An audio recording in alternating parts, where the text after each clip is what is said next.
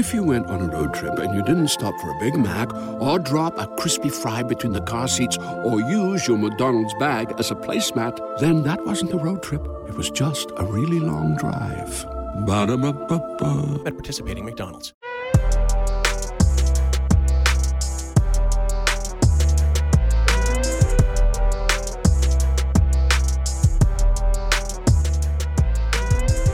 What's going on, everybody? You are now listening to the Paging Dr. Chanda podcast, where we talk about all things related to mental wellness, faith, and the culture. Today, I have a very special episode lined up for you. I have two of my very good friends coming. But before we hop into that, y'all know I love to start out with shout outs. This week's shout out comes from Derek Parks from YouTube. Derek Parks simply said, This was powerful. Even though that was a very simple comment, I really appreciated that, Derek, because it showed me how valuable that information was. Without further ado, we're going to jump into the hot off the press segment. I have two friends who are going to be helping me with the rest of the podcast, so I'm going to go ahead and join them now. Fellas, please join me.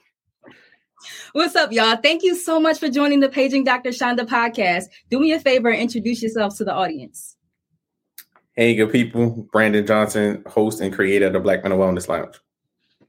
Dope, oh. dope. Oh. Word, word. Shout out to Brandon. Shout out to Dr. Dr. Sean. Um, I am Philip Roundtree. Like now since we're doing edits, can I edit? I'm not used to edits now. Can, I'm not. I'm, I'm, so not used to edits, so now I'm like nervous.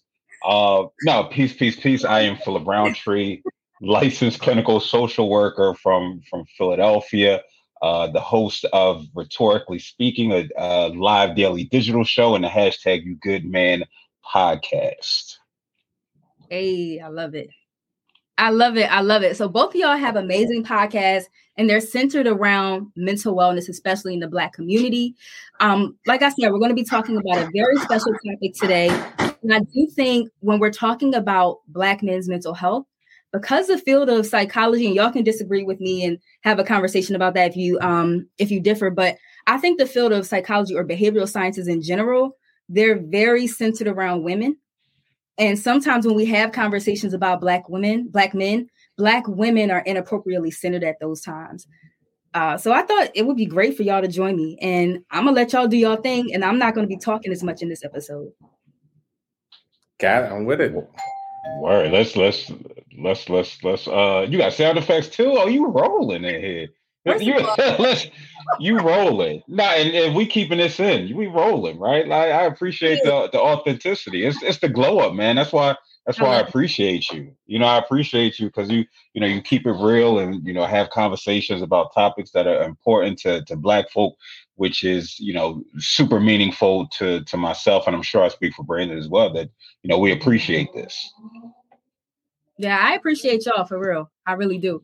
And listen, we're not editing none of this out. I, I'm loving the somebody's car rolled by just a couple seconds ago. He had a doorbell. I love the rawness of this sound. I think it just speaks to how raw this conversation is going to be. Like, like let's get into it. All right. So the hot off the press segment. So unfortunately, this weekend um, we had tragic news that the actor, producer, writer Regina King and um, her former partner Ian Alexander, their 26 year old child, unfortunately completed suicide.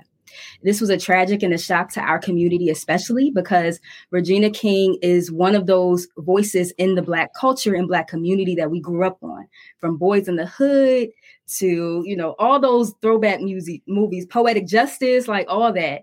Um because she's been around for so long there was a there's a presence about her that makes us feel like we know her and we're a part of her family.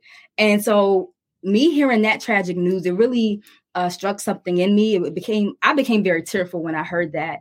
Uh, before I hop into you guys's opinions on what um, you thought when in your initial reaction.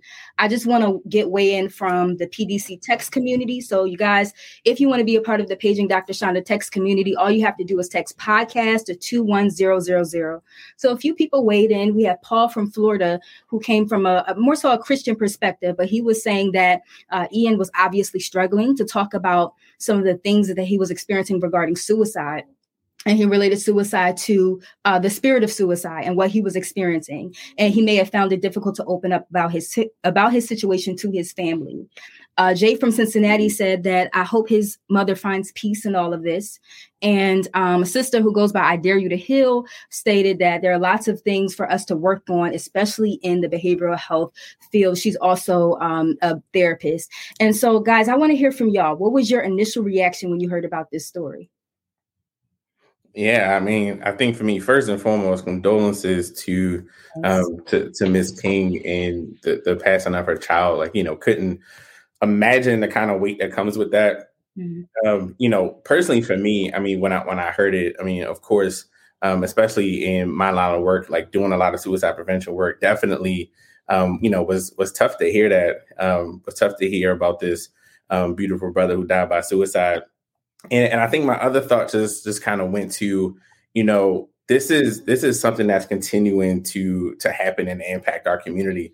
Like, you know, the the the more we, you know, unpack and have these conversations around mental health in the black community, which is starting to happen more because of platforms like this mm-hmm. and the and the things that each of us are doing in our own spaces, you know, it's it's it's at the point that still suicide is still the one, right? Like we we can have a little more conversation about you know, depression and anxiety a little more. But this conversation around suicide, you know, there's still so many people who don't understand that this is something that is in our community that, you know, that many of us are dealing with. Like there's so much, you know, grief and, and trauma around this. And so my, my mind kind of went to, you know, first the hurt and pain that that um, you know his family must be feeling and then two you know how can we start to pull in this conversation um, especially as black men looking at what the rates are like how can we start to pull in this conversation around naming this issue in particular you know in in our community around us? Like how do we you know get our brothers to the point that you know they they feel that we can we can talk about this. Like we can get a little more closer to like i'm having a bad day stuff really messed up like i don't know why i'm getting through this.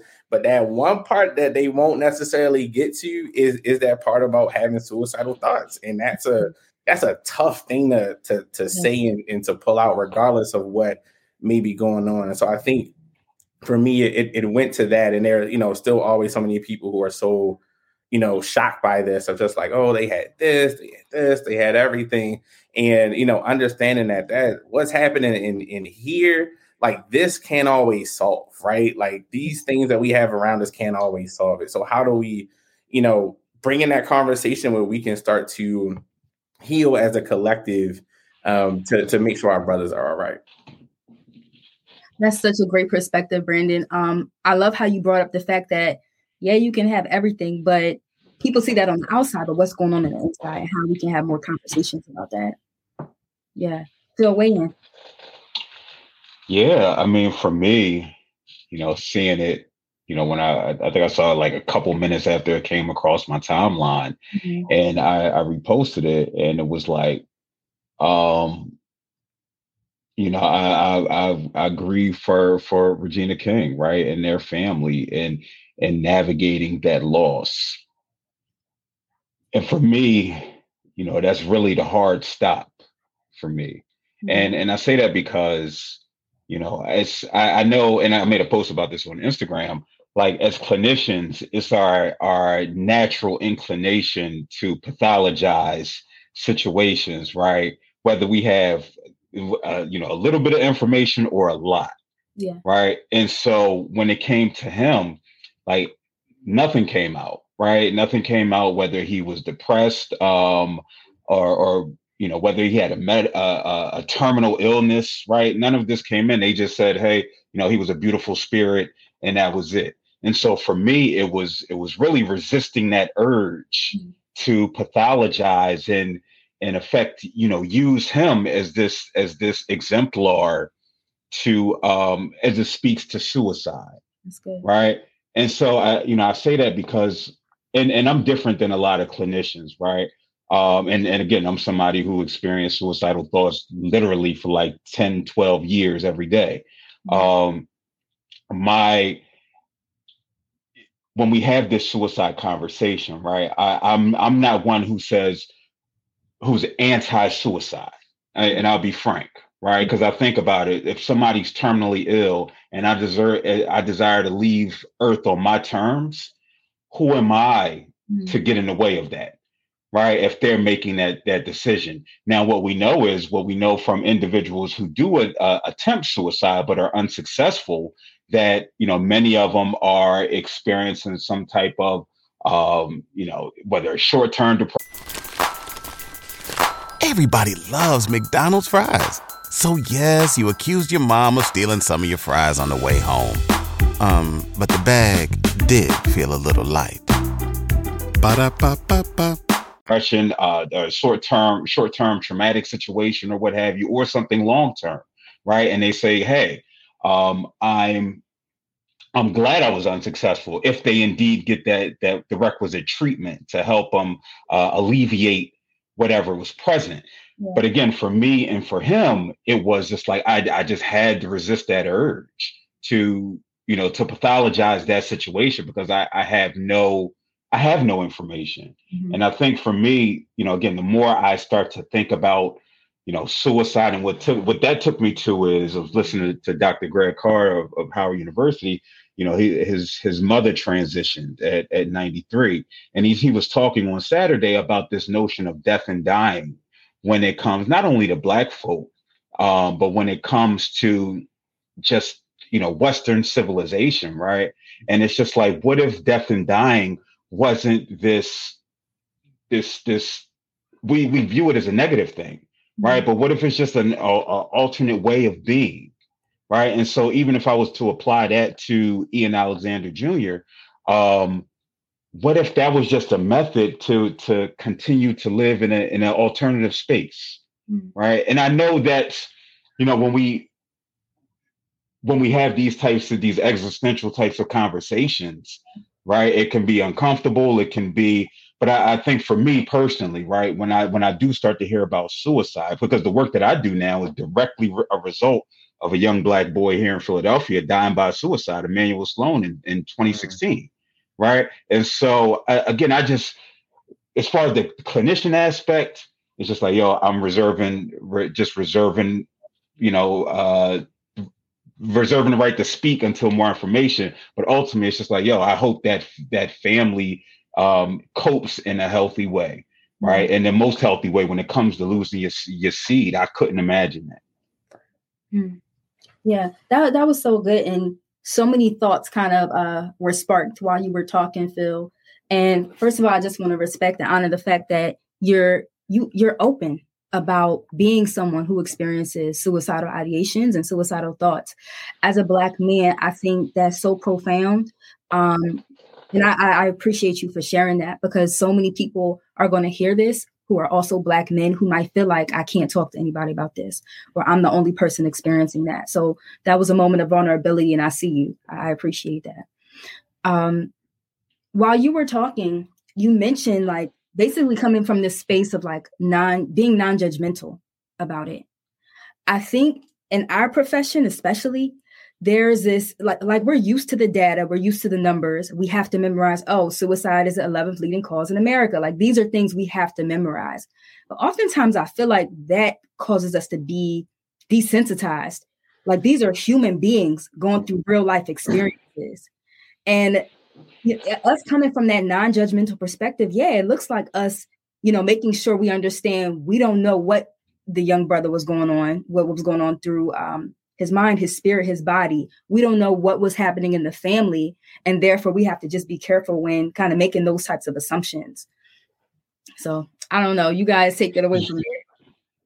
Yeah, I think it's you know I, I think about uh, Ashawnty Davis, who she was ten, I believe, in Ohio, who died by suicide some years back, which was a direct result of bullying and a direct result of adults not doing what they were supposed to do. right and protect her. And so in that instance it's much easier for me to say yo this didn't have to happen right? And maybe more will come out with ian alexander jr like hey you know maybe this didn't necessarily have to happen but i know for and again for a lot of the the, the you know folk who who die by suicide you know we recognize that it doesn't necessarily have to happen but for some reason um you know they they feel that whatever they need they need met, it can't happen here. Right. And I and I try to empathize with that to just today. Um, an actor is Michael Madsen. He's from he was in like Reservoir Dogs. He one of those those those uh actors where you don't know his name, but if you see him, you be like, okay, yeah, I know you, right? Mm-hmm. His his son died today by suicide at 26, right? And so it's like, but it does make you question, right? And I think that's where you know we we get into like, yo, what is happening, right? What's happening beneath the surface? Mm-hmm. Um, you just wish you had more, you know, more clarity, more answers. Yeah, yeah, yeah I, I I totally agree with that, and I, you know, the point that you made about like like these are people. Like I just tweeted that like maybe yesterday, right? Mm-hmm. Like, you know, as we're seeing these, you know, these numbers go up, first of all, where they were at before is unacceptable. Where they're at now is even worse, right? Mm. But that these are are people, right? And this is this is our community. And even, you know, I, I think the other piece of it is that even when we don't know these people, we can grieve. Like you said, you know, you shed some tears around this like we can collectively grieve around this so you know to to phil's point about like death and dying how are we processing this as a community? Like how are we making sure that that grief and loss piece that we're in you know engaging in that? Because this is this is you know this isn't this is tragic. All of them are tragic but it isn't isolated. And as a community they're becoming more widespread and they're getting younger right? Like and and that's that's that's the other piece that you know I think about with this, like having I have two kids. My kids are 10 and 8. And we start looking at suicide at five, right? Like looking at that, like this is, you know, for for us as as a community, like I really feel like this is one of those things that, you know, to explore those tough conversations, mm-hmm. uh, you know, to engage and kind of figure out, you know, how to navigate this because this is this is a community um, you know, issue that we're seeing. And then I, you know, watching social media when this happened, like we were, it was a collective grief that was happening. And so like figuring out like how we engage in that collective grief, because once we figure that out, we can figure out how to collectively heal, right? And and how to make sure that any others that will experience this, their family and friends can also have that process of, of, of healing also as complicated as that process may be us being in a position to try to aid people along in that path while we're also grieving ourselves. Hey guys, so I know that you're enjoying the current episode of the Paging Dr. Chanda podcast, but I really want to tell you about my text community. This is where I can ask you questions, take polls, and you guys can ask me anything that you like. I love connecting with my listeners, and this is just a better way for us to do it. So if you're interested, text podcast to 21000. That's podcast to 21000. That's so good. Yeah, go ahead. Yeah, no, I he he brought up something, and you know, I I wanted to just get your thoughts on it, right? Like, you know, Brandon talked about this idea of community uh, healing and community grief, right? Because like, you know, I'm 38, so you know, I remember Regina King on on 227, right? And so like you see the the maturity, the and and the evolution into you know where she is to today right and so it's just like that's a part of the this again this collective like who we who we are and what we mean to one another and so i mm-hmm. i was and i and i still don't have the answer to this right because breda you know spoke eloquently about this idea of collective grief and i mm-hmm. saw an outpouring on social media and i saw several tweets that said and again this isn't representative of everybody mm-hmm. right? I recognize that's because that's what social media try to get you to think. Like you see one person drawing, oh, that's everybody, right? But that's not the case.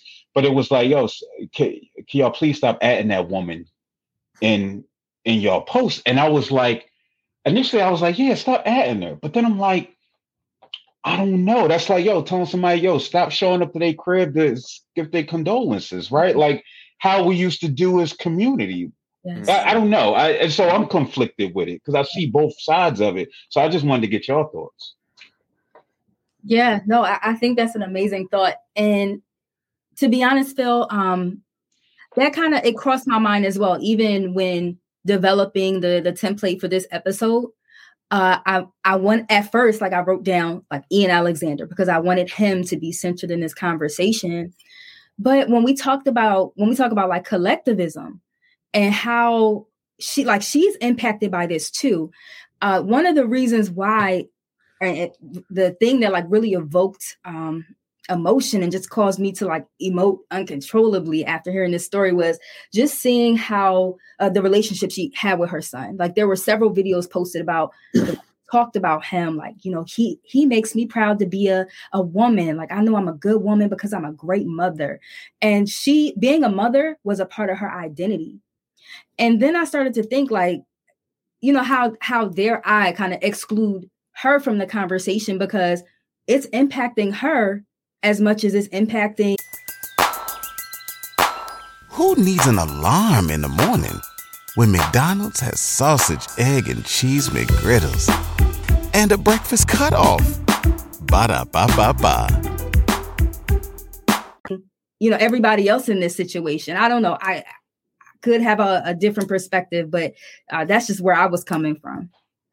Yeah, yeah. That, I mean, you brought up a good point. I saw the same thing, Phil. Like I saw um, a bunch of people that were like vehemently like going in the post, like you know, mm-hmm. untag her and things like that. And I I do think it's a balance. I don't know if it's a right answer, yeah. you know, to it. It's it's like um at the same time, you know, you know, we get, you know, she's grieving and understand what's what's taking place. And but at the same time, it was such an outpouring. I mean, just like constant, I mean, nothing but you know, condolences and well wishes and things like that. I didn't see any craziness on any of the posts um, that people were putting up. So that could be a sense of community in that in that sense. I mean, I I feel like it may get down to an individual thing, but yeah, I saw the same thing and, and I felt the same way uh, initially, and I was like, yeah. Um, but you bring it up that way, it's like I can see how it could have been a part of her healing process because I don't know what it's like to be a public figure. She mm-hmm. does, like you said, for for you know her so much of her life has been a, a public figure, and so they may see, process those things differently. And so having all those people pour in may have been something that was beneficial to her. But even as I as I'm kind of like hearing you guys talk and just thinking more about it, like that's really how we process grief in our community. Mm-hmm. Like if somebody passes away, unfortunately, what's going to happen? We're going to show up to their mom crib with like three hams, three turkeys, and like we're going to do all those things because that's how we show up for our community members. We go to the family, we uh, provide words of affirmations, we we give gifts, money, even sometimes food, um, and I think. You know, that was just, we were kind of seeing that depicted in a virtual sense, like on social media. We couldn't show up to her house and give her like flowers, but we were able to kind of show her love in that regard. Um, yeah, so I, I see both perspectives as well. Yeah, I and you know when we talk about this idea of community, it's funny. I was in I was in therapy with a uh, you know working with a sister yesterday, mm-hmm. and she just happens to follow me on social media. Like I knew her before I started.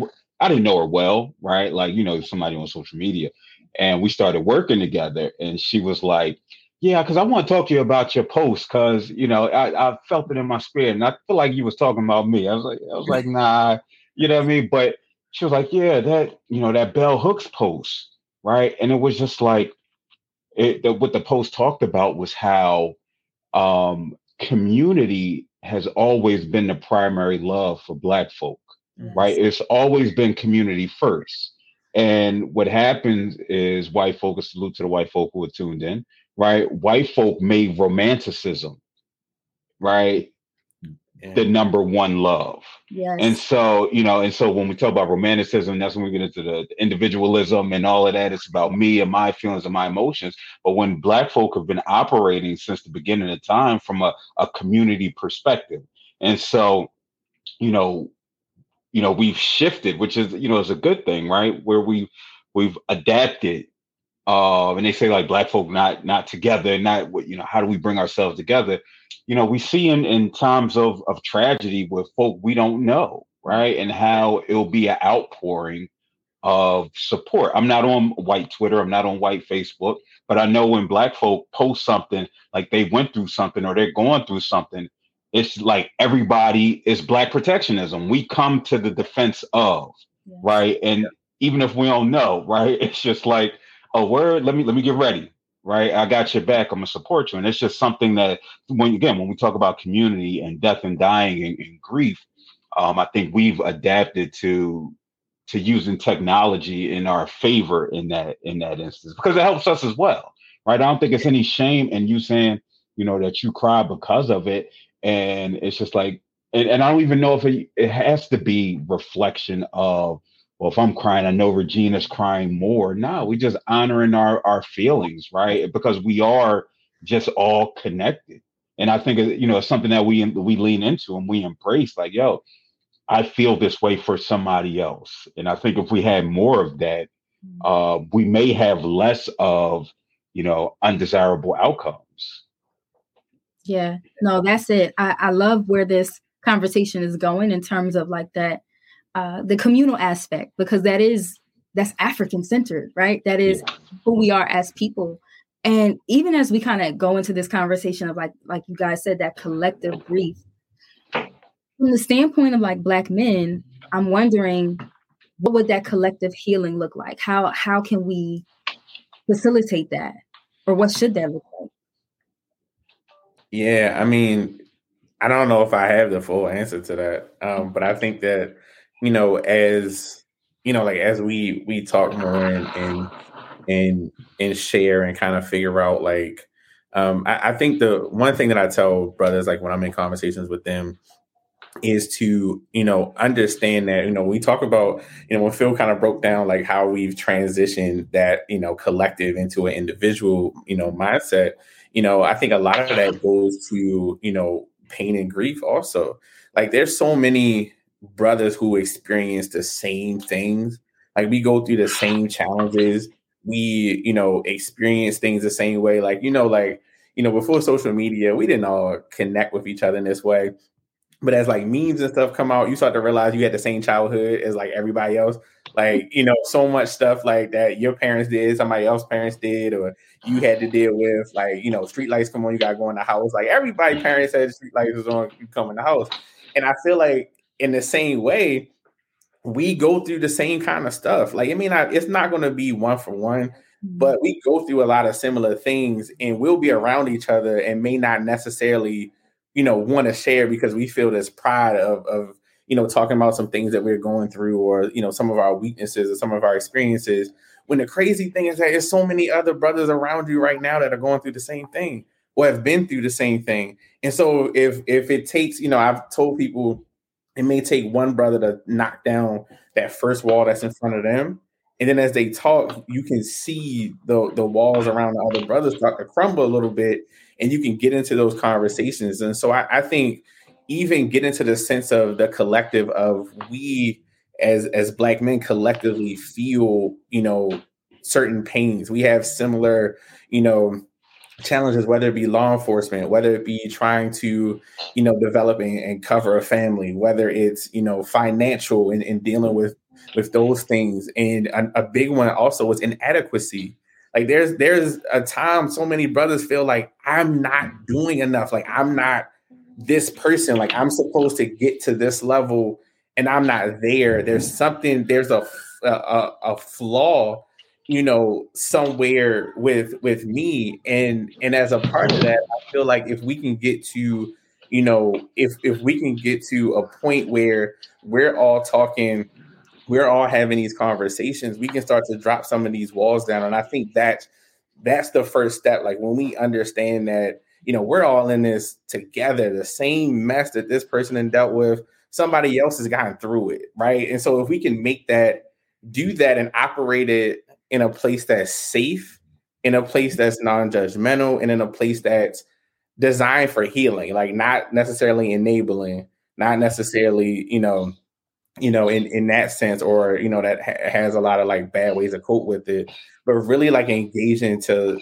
you know, to heal and just be like, listen, I did the same thing. Well, that stupid thing you did, because sometimes it's not everything else. Sometimes we do stupid stuff, right? Period. And so, like, I've done it before. This is how I've recovered with it. If we can figure out a way to, I don't want to say drop the pride, because pride can be useful, but how we can develop it into a way that we can really, you know, engage and start to knock some of these silos down. And mm-hmm. again, as Phil's talking about, like, rebuilding this community aspect where we're safe and comfortable with each other and start the healing from there. Whew, this conversation is so good. Okay. So now that Phil was done fighting his phone, um I know, and Brandon and Brandon handled it like a champ. I don't know who if y'all listening to it in the audio. I'm sitting there doing 360s with my phone, trying to get it stabilized, and he's still going. I would have been lost track and like just yeah. stopped. Like, but no, so salute to you, so, salute to you for sure. I I got it situated now because was things are just happening over here, man. But no, I completely agree with, with what he's saying. I, I liken it to um, you know, addiction when it comes to, to individuals who engage or indulge in, in drugs and alcohol, right? Uh, you get to, you know, folk, you know, become sober a lot of times. They just get to that point where they're just tired of feeling this way, mm-hmm. right? You get tired of feeling this way and you take the mm-hmm. necessary steps. And it's not saying you're going to be perfect along the way, but the impetus usually is like, yo, it could be something traumatic. If you went on a road trip and you didn't stop for a Big Mac or drop a crispy fry between the car seats or use your McDonald's bag as a placemat, then that wasn't a road trip. It was just a really long drive. Ba-da-ba-ba-ba. At participating McDonald's. It, it could be an event. You could just be tired, right? You got to be at your low. Um, and so when I, I think about this idea of of black men and and and emoting and you know you know doing away with the tenets of of masculinity i think about you know things like um I, I think about things like wanting to commune with others right tired of feeling the way that they are feeling i know when i started the group uh, the hashtag you good man men's group at, at Uncle Bobby's, you know, the brothers came was just like, yo, I just want, I needed something different. I just wasn't being fulfilled in in the ways that I was told that I was supposed to be fulfilled mm. throughout my life, right? Whether it's, you know, whether it's it's sex, whether it's it's drugs, alcohol, uh, uh, uh, you know, academic attainment, whether it's um, you know, uh, uh, uh, achieving some level of, of monetary status. It's just like, yo, I'm, I'm tired, right? I, I want to be, I want to feel more, right? I want to have healthier relationships. And again, it's getting to that point where it's just like, yo, yeah, I have my surfacey relationship with my homies, right? And that's cool and that sustains me and helps me. But I want to have deeper relationships with people.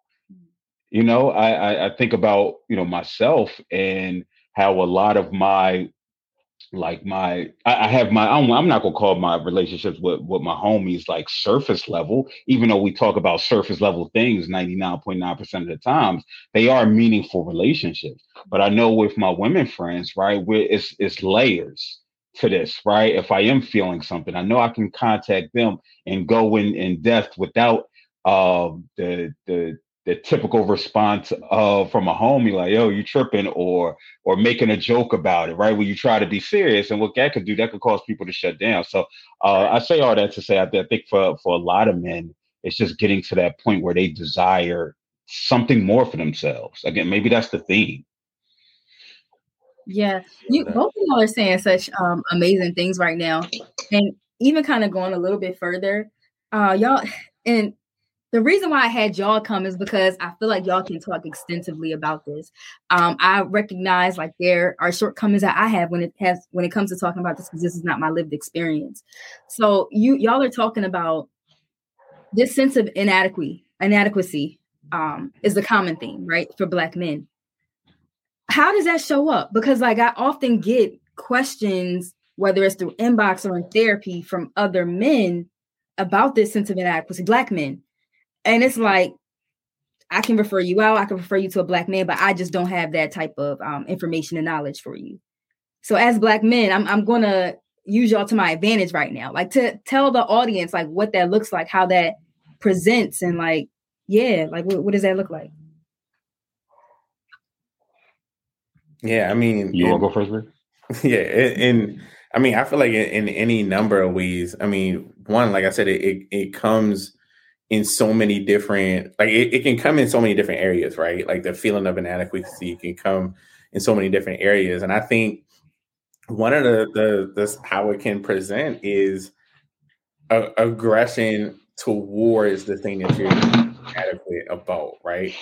So like if you're thinking about like I, I want to get to a point where you know I have you know this relationship with with this person and I'm not getting it. So you may be trying to date everybody, right? So you're gonna try to get you know that person locked down and get that get that thing figured out. Or if you're like I'm you know I'm inadequate because I don't have you know, my finances in order, or my money's not. So you're gonna try to hit every come up, you're gonna try to hit every lick, you're gonna try to do whatever you can to try to get there by any means necessary. And it gets to the point of usually taking those aggressive methods don't necessarily work. They don't get you better outcomes. So then you get frustrated. So then the irritability starts to come in, and then you start to, you know, then it's you against you, right? Like you're starting to to challenge yourself, or like, why can't you? right? It's like, why can't you do this thing that as a man that you're supposed to do that you see other people doing flawlessly or easily? Like, why why can't you do that? So I think it starts to come up with that self doubt. But I, I, mean, I think a lot of times it, it turns into, you know, um, you know, desperation and then frustration with yourself because I can't fix this as quickly as I wanted to. Because a lot for a lot of things with us we're solution oriented. So we like if there's a problem, I should have a solution.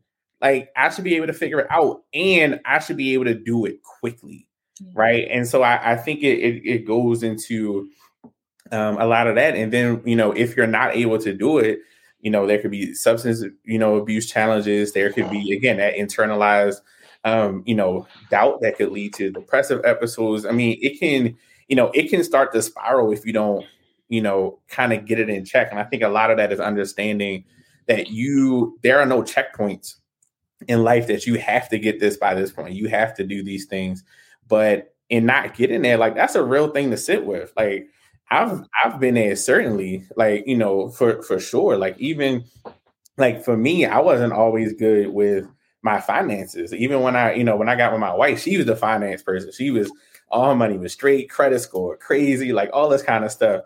And so we about to get married, and she like, let's talk about this finances. And I'm like, why? Because you're getting married, dummy. That's what, that's what's supposed to happen. But when you get into that sense, like I feel inadequate there, so my natural disposition is starting to go into anger. So when you bring it up, we can't talk about it because I start to get angry and I find a way to blow the conversation into something else, and then mm-hmm. we don't talk about it because that's where my insecurity is. But if we, you know, figure out how to address it and understand how to how to manage it and, and deal with it and again understand the process that goes along with it you know then it starts to get a little better but it can come out any number of ways but a lot of the times i see it as like frustrations particularly around the thing that you feel inadequate about but you haven't had that internal conversation with yourself of this is an insecurity because i feel inadequate in this space mm. Mm. wow no that's good stuff yeah yeah, no, I, I, completely agree. I think you you you you know again eloquently touched on my bad again. The phone keep dropping, man. I, I think I think you you setting off something. You shaking the room when you That's when you you, you speak of gems and the phone just falls over, right? Um, so I, I, think you you talked about like you know what's happening in the in like the day to day, some of the things. So we know that's not an exhaustive list right. of what you know impacts how folks show up, and I guess this is the portion of the program, right, where uh, you might get the you know the hate comments in, in the YouTube section and stuff like that.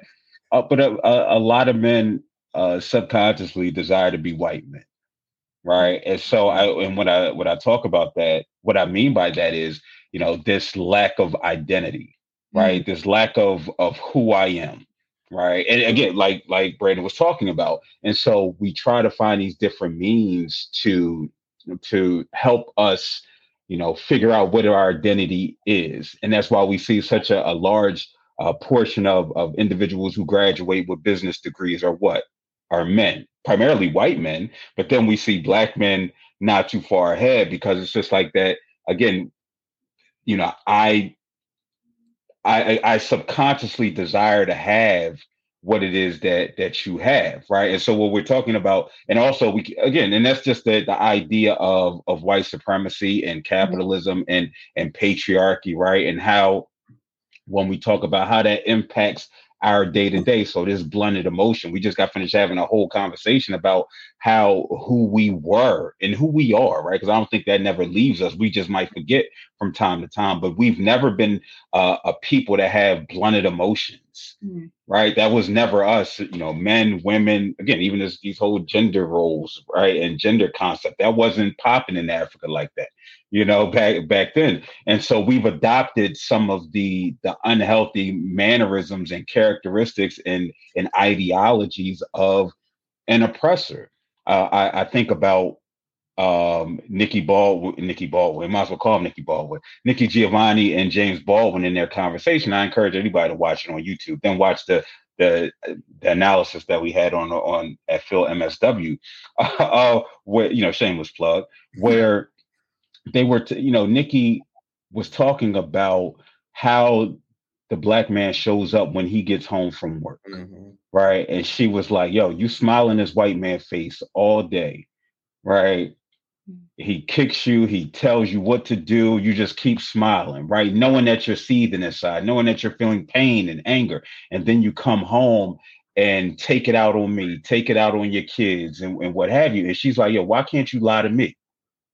Right? Why can't you come and, and just like you lying to him, come lie and and give me that fake smile? And Baldwin's like, you know, because the bills got to get paid, right? That's why I stay in these situations. And it's just like, she's like, no, they're gonna get paid though, right? I need you to believe that we we gonna be good. And again, this when we think about the community aspect, like, yeah, we know bills are a very real thing, yeah. right? But does this mean that you have to to endure? And I think for so many black men, it's just like, yo, we've endured for so long, right?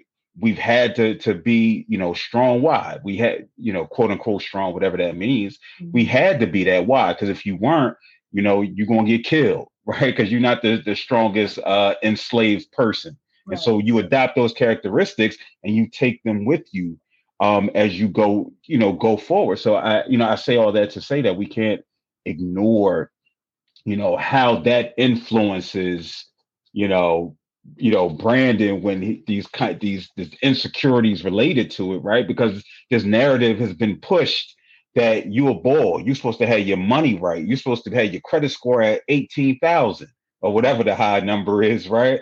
And, and, so again, this is their system and how they operate. And even though we app, we you know we we're in it, but we don't have to be of it, right? right? And so if we can be mindful of, but everybody don't know that right? So if I'm having this conversation with brothers that come to the group, we might have, have some who understand it and some who like, yeah, I don't know what you're talking about. This, but you know, uh, this person on my job getting on my nerves, right? And this is because, and so again, it's it's just the the understanding the root cause and then the practical offering practical reasons and solutions um as it manifests itself. Yeah, man. Listen, I know. that why is powerful. It's, yes. heavy. Seriously. Seriously. Yeah. I mean, I think that, you know, that that capitalism piece, that white supremacy piece is, you know, is so evident in even what attainment looks like, right? Mm-hmm. Like we are looking at, you know, people in systems that have built to and have built on the backs of other people and people have attained things in that way. Mm-hmm. And, you know, this the system that breaks it shouldn't be our goal it's a flourish in these systems. Like the systems are the things that are holding so many of us back and have lifted so many other people up. So even changing how we see success and attainment, you know, is is a is another one. Like even pulling, you know, obviously we need the you know the money and those things as well. But even figuring out like what does success look like in these areas, you know, for us. Like how do we figure out like what that means for us beyond what we've kind of been indoctrinated into? But that's yeah, that's a great point, Phil. Yes, that can be a whole episode though. Like yeah, I, yeah, yeah. Listen, because then we got to get in the conversation of of how hip hop has fucked everybody over. I, mean, I know this is a religious podcast, somewhat. I apologize. it was until that moment, right? You probably gonna bleep me out. Bleep me out in the in the in the final cuts. Uh, but no, but but if we if we think about people of a certain age, right? People of a certain age. If you're a black man that's that's under fifty, hip hop has been a, a, a the, the, most important outside influence in your life, right? Beyond your parents, mm-hmm. I, I, would say, You know what I mean? Just because again, it impacts your relationships, it, it impacts the the types of relationships you have, uh, it impacts the the you know job, it impacts how you how you view yourself, how you view other brothers, right? right? Like again, we talk about you know hip hop is like we like we like Brandon and I, if we if we went off the, the tenets of hip hop, we supposed to be competing with, with each other right now. Now, who could say the most right now, and you know who could get the most airtime, mm. right? But in reality, we recognize that how does that benefit others, right? And so because why we're unlearning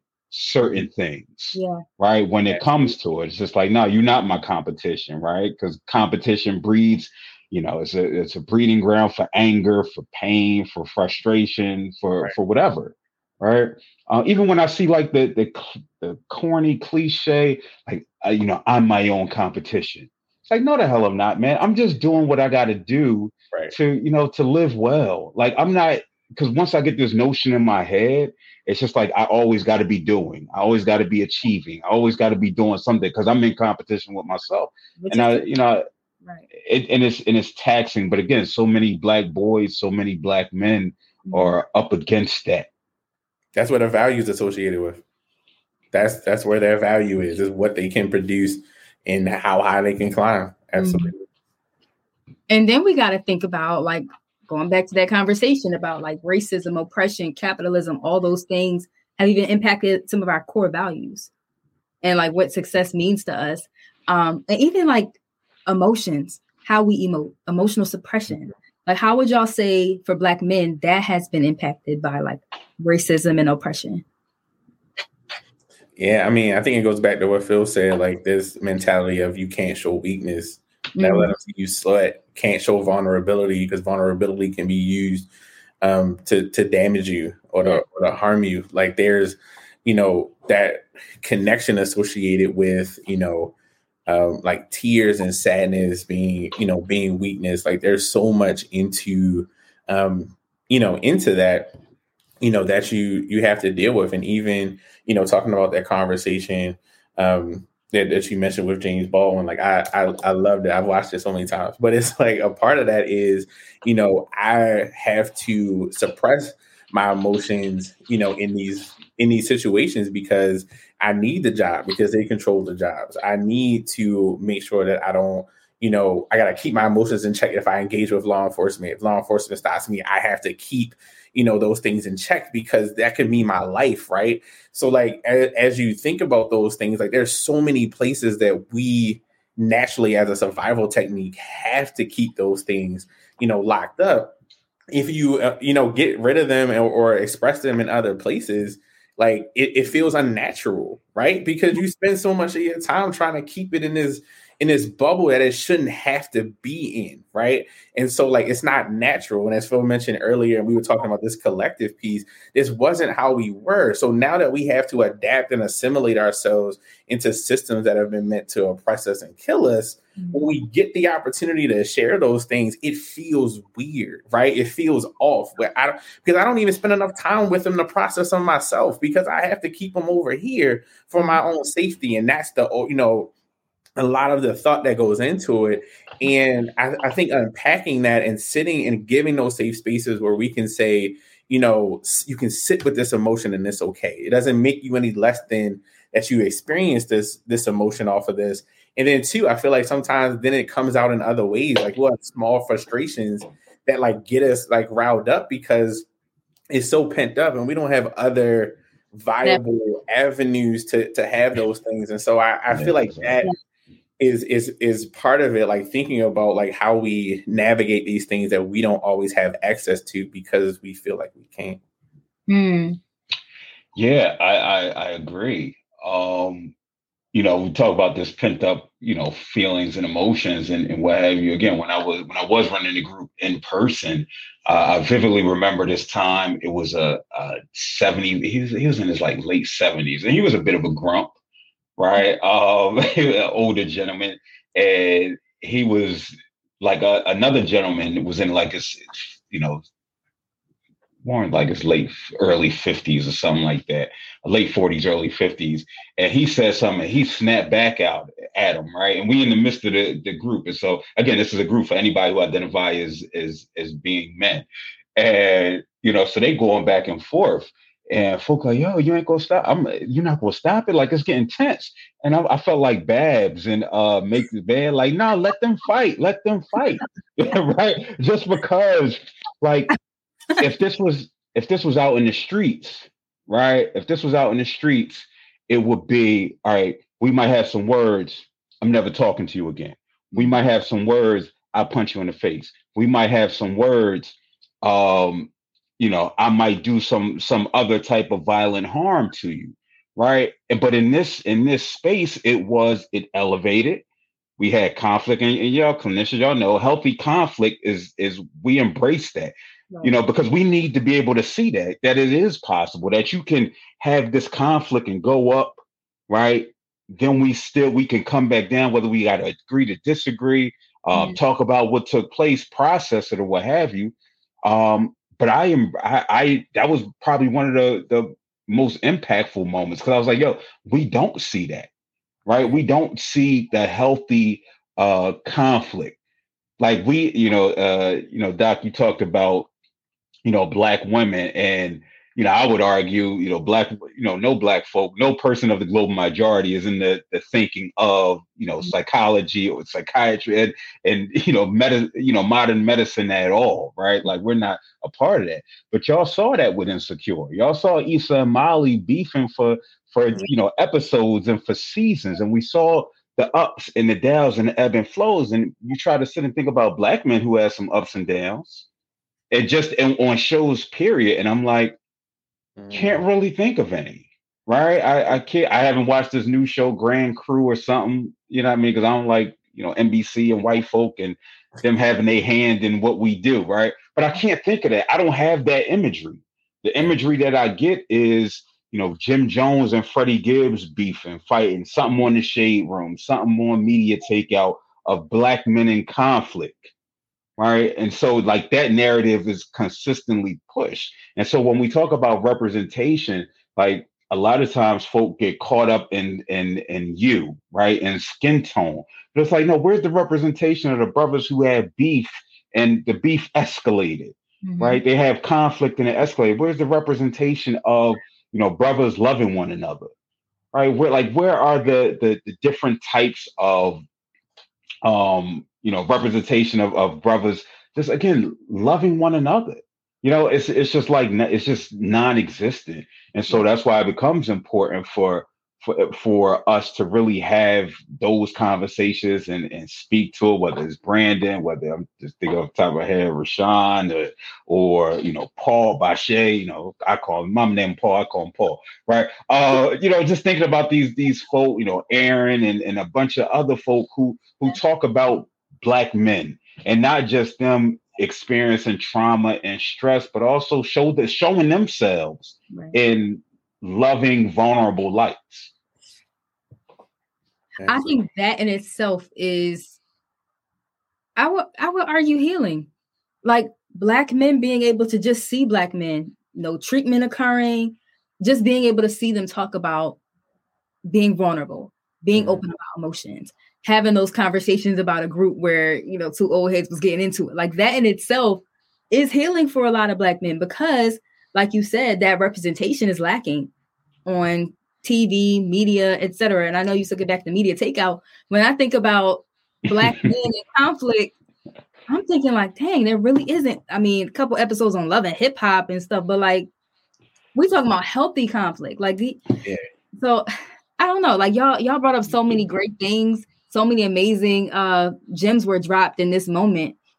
So word. Yeah, you say love and hip hop. I'm like, I'm trying to think, like, who who would that even involve? Like Safaree or I don't, I don't know all, all the people on there. Right. But yeah, it's but you you think about these things, right? Like, I, I know I do when I'm sitting watching shows with two or more black men that just happen to be in it. Like I, I think about Insecure, right? We got, you know, whether it's uh Dang, their names escape me already, right? They had the conflict. Lawrence, Lawrence, Nathan. Lawrence and Nathan at the baby shower. Yeah, not the baby. Yeah. Shower. Was that the baby shower?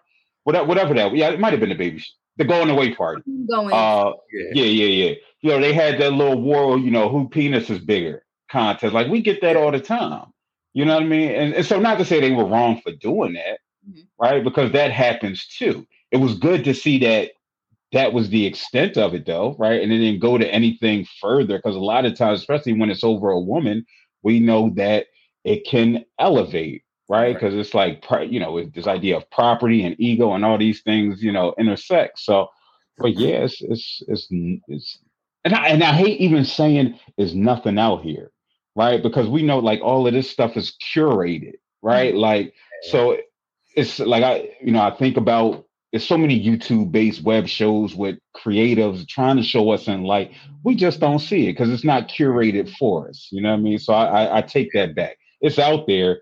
We just haven't, it, it hasn't been put to our forefront. You got to work hard to find it, which right. I guess, again, is a, a theme of all this working hard. Right. I mean, I, I guess we got to. If if we want to like heal and all that stuff, it comes with working hard and having the resources. Mm-hmm. Right. Sometimes we don't have access to that. And like you said, like imagine if those ideas from those creators were like funded or like people did right. care about black mental health in our communities and they wanted to put our stories out there so that we can have more representation and seeing people who look like us in media or what have you like i think a lot of this could be eliminated. Like a lot of the things that we experience day to day uh, could be significantly improved if people cared, uh, which I I don't I don't see that right now. Yeah, yeah. It, it really depends. Like it's like once you said that, I really started going through my like TV database. I'm saying like, man, it's gotta be one, and I'm like, drawing a blank, and I was like, it's it's true, and that and and that plays into it too. Like you brought up the, the music piece, like all that, you know, plays together, and a lot of it is even subconscious. Like we just like, yeah, it's just music, it's whatever. Like you know, we don't you know get to me, and I've said that for a, a long time, but you know, you realize like those things do play into that, and you know, if we can't collectively get together, you know, understand our emotions and problem solve, like you know, that's that one Mm-hmm. So that that representation, trying to build that, definitely is is is important. Yeah. And now I got used to now I'm going down the Rolodex and I'm going through songs and stuff. And so then I start thinking about the song like what is it? Help me be the best man. I forgot who was it. Was it RL or RL Joe? I, I don't know who it was. But, yeah, but they but they singing to women. I'm like, I like imagine like imagine if they were singing it to like another brother, like like brother, help me be the best man I could be. Yeah. What that would what, what the response would be. That wouldn't even see the light of day. You know what I mean? It wouldn't see the light of day. Yeah.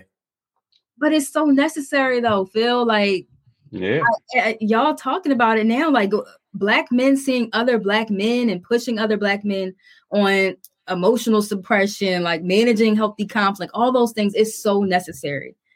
Uh, so yeah, I I would want one of y'all to write that song and to sing it to one. Brandon, you yeah, yeah. I, I, can't sing, so well, you said right, not sing. So yeah, that, that I wasn't given that by the creator. You know what I mean? That's not my well, well, we probably have though, because you look at some of the songs how they, you know, how they are today. It's just like you can say anything at this point. you know what I mean? And and, and get it popping. It's it's interesting. It reminds me of um like I was an honoree amongst like like 50 to 100 other brothers for Black Enterprise, their uh Be Modern Man, which they like, you know, nominate brothers who are doing good things and you know in their community. Like we all came together. Uh it was in Miami one year, and then it was at a, a, another, it was at two golf, it was is at like uh two golf resorts. Nice, you know, the amenities were were all of that. And it was funny, like I got on the plane and you know yeah, I got the I'm from Philly. I got the Philly the Philly scowl on, right? And I sit next to a brother, and you know, he kept wanting to bust it up with me. And I'm like, I'm thinking in my head, like, dog, leave me alone. Like, I don't I don't know you. Like, why are you trying to talk to me? Like, what, what's what's up with you, right? Even this, and this was only like, you know, maybe within the last four years or so. Despite unlearning a lot of things, it's no different than when we walk past another brother. Like, how many people say what's up if you smile at another brother's like oh what you smiling at right we we again it's we're, we're always in defense mode and so you know, I ended up starting talking to him anyway on the plane because Frank's name Frank Brady. He's, he's based out of uh, New Haven, Connecticut.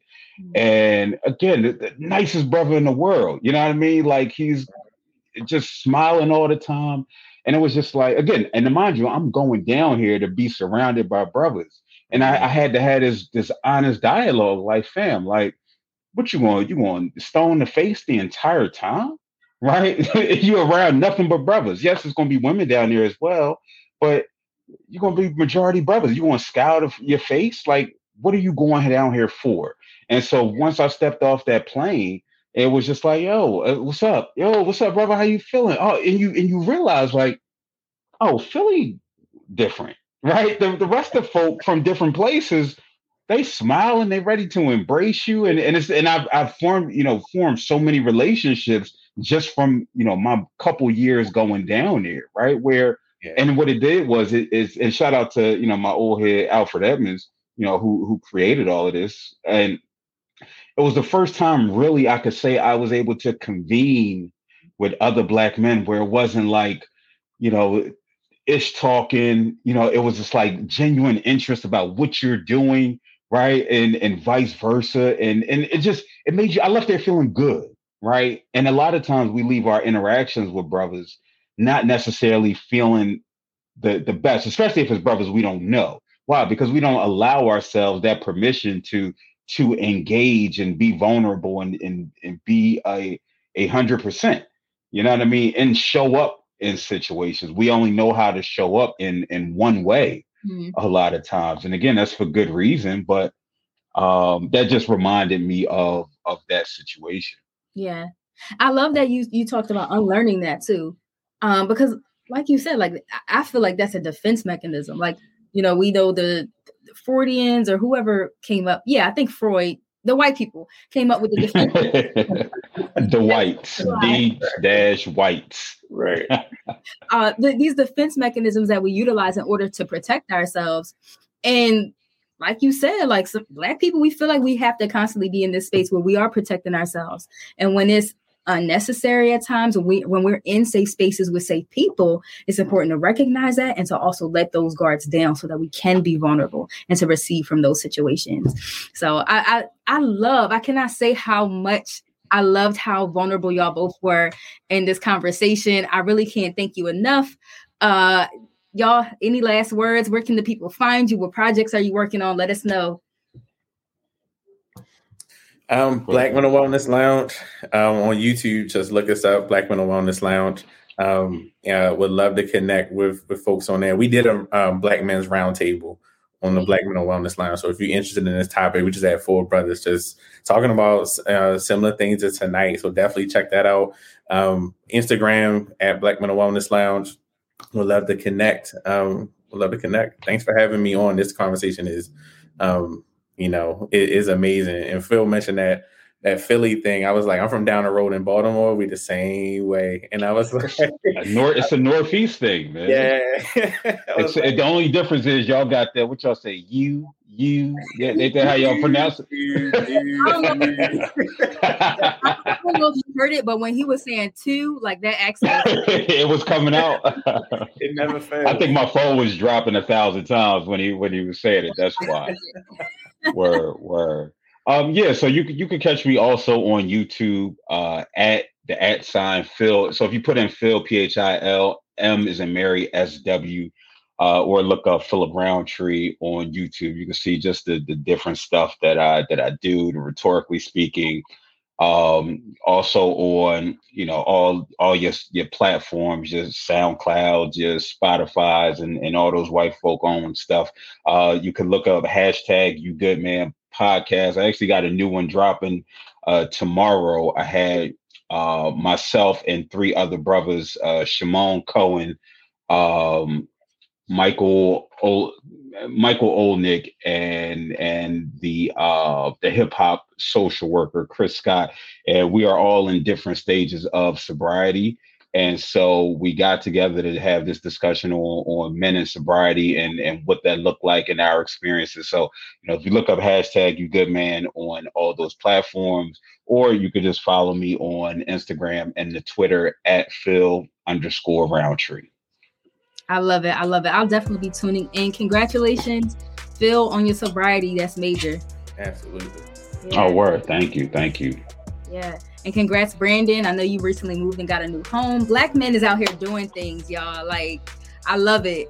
Um, all right, y'all, that's a wrap. I do appreciate all of you for listening. If you want to be a part of the PDC text community, all you have to do is text podcast to 21000. And don't forget, you have the power to create the emotions that you want to experience. I'll see y'all next Wednesday.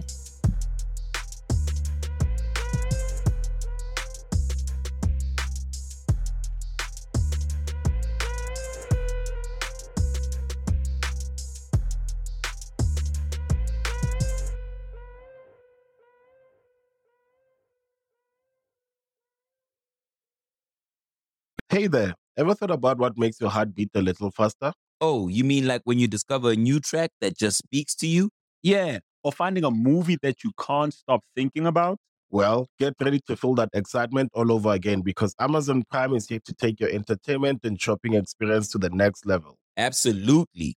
Prime isn't just about getting your packages quicker, it's about diving into a world of endless possibilities, from the latest releases to exclusive content you won't find anywhere else.